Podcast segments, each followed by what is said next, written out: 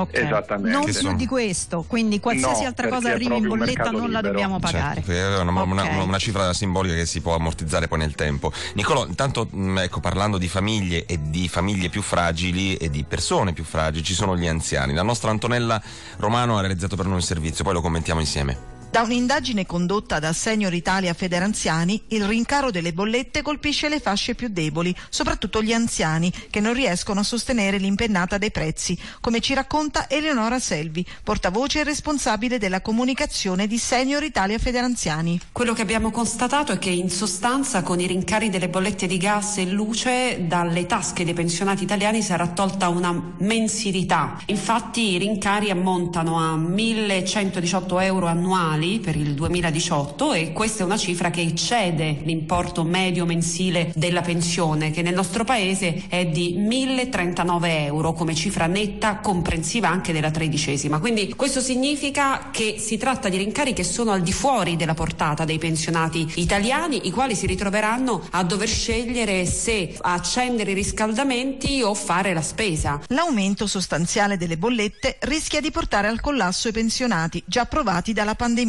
Ancora Selvi. Sono proprio i pensionati, quelli che hanno sostenuto maggiormente le famiglie, i figli cassi integrati o che avevano perso il lavoro o che hanno comunque visto ridursi significativamente il volume d'affari, se liberi professionisti. Insomma, gli anziani hanno continuato a trascinare avanti l'economia del paese in questa fase così difficile. Ma come hanno reagito gli anziani a questi rincari? Abbiamo raccolto le testimonianze di alcuni di loro. Per risparmiare stiamo cercando di tagliare i consumi sia nell'uso dell'acqua calda che della lavatrice e la sera cerchiamo di usare meno le luci. Non possiamo neanche chiedere aiuto ai nostri figli perché essendo loro un nucleo familiare più numeroso hanno risentito più di noi di questi aumenti. È aumentato tutto, fare la spesa è diventata un'impresa drammatica e le brave casalinghe non sanno più come far quadrare i conti. Ma chi ci aiuta a far fronte a questo salasso? Ma con questi rincari delle tariffe le famiglie dovranno rinunciare anche alla tredicesima, così andrà a finire. Non possiamo subire questa pressione e proprio ora che siamo quasi fuori dalla pandemia. Formato famiglia, generazioni a confronto.